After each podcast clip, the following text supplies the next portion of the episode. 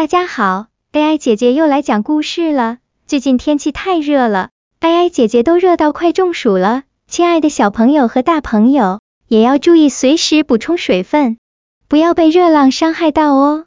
最近在网络上看到一个比较特别的故事，AI 姐姐想与你一起分享哦。这个故事的名称，妮娜姐姐就叫它互相帮助一起成长的故事。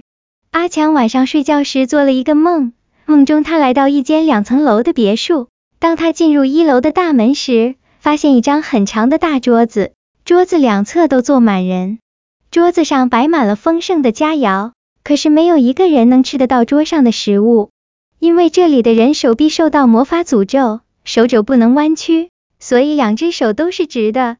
因为手肘没办法弯曲的缘故，就算用手把桌上的美食夹起来，也无法把食物送到嘴里。每个人都因为美食只能看，却吃不到，个个都是愁容满面的表情。忽然，阿强听到楼上传来欢愉的笑声，于是他好奇地走上楼，想去看个究竟。没想到二楼也有一群人，这群人跟一楼的人有相同的问题，手肘也是不能弯曲，但是大家却大吃着桌上美食，所以才会兴高采烈的。阿强仔细地看了二楼这一群人。虽然每个人的手臂不能弯曲，但是他们却是用互相帮忙的方法，自己夹住菜送给对面的人吃，对面的人也夹菜喂给自己，因为彼此互相帮忙，结果大家都可以吃得很愉快。故事讲完了，故事虽然很短，但是却很有意义哦。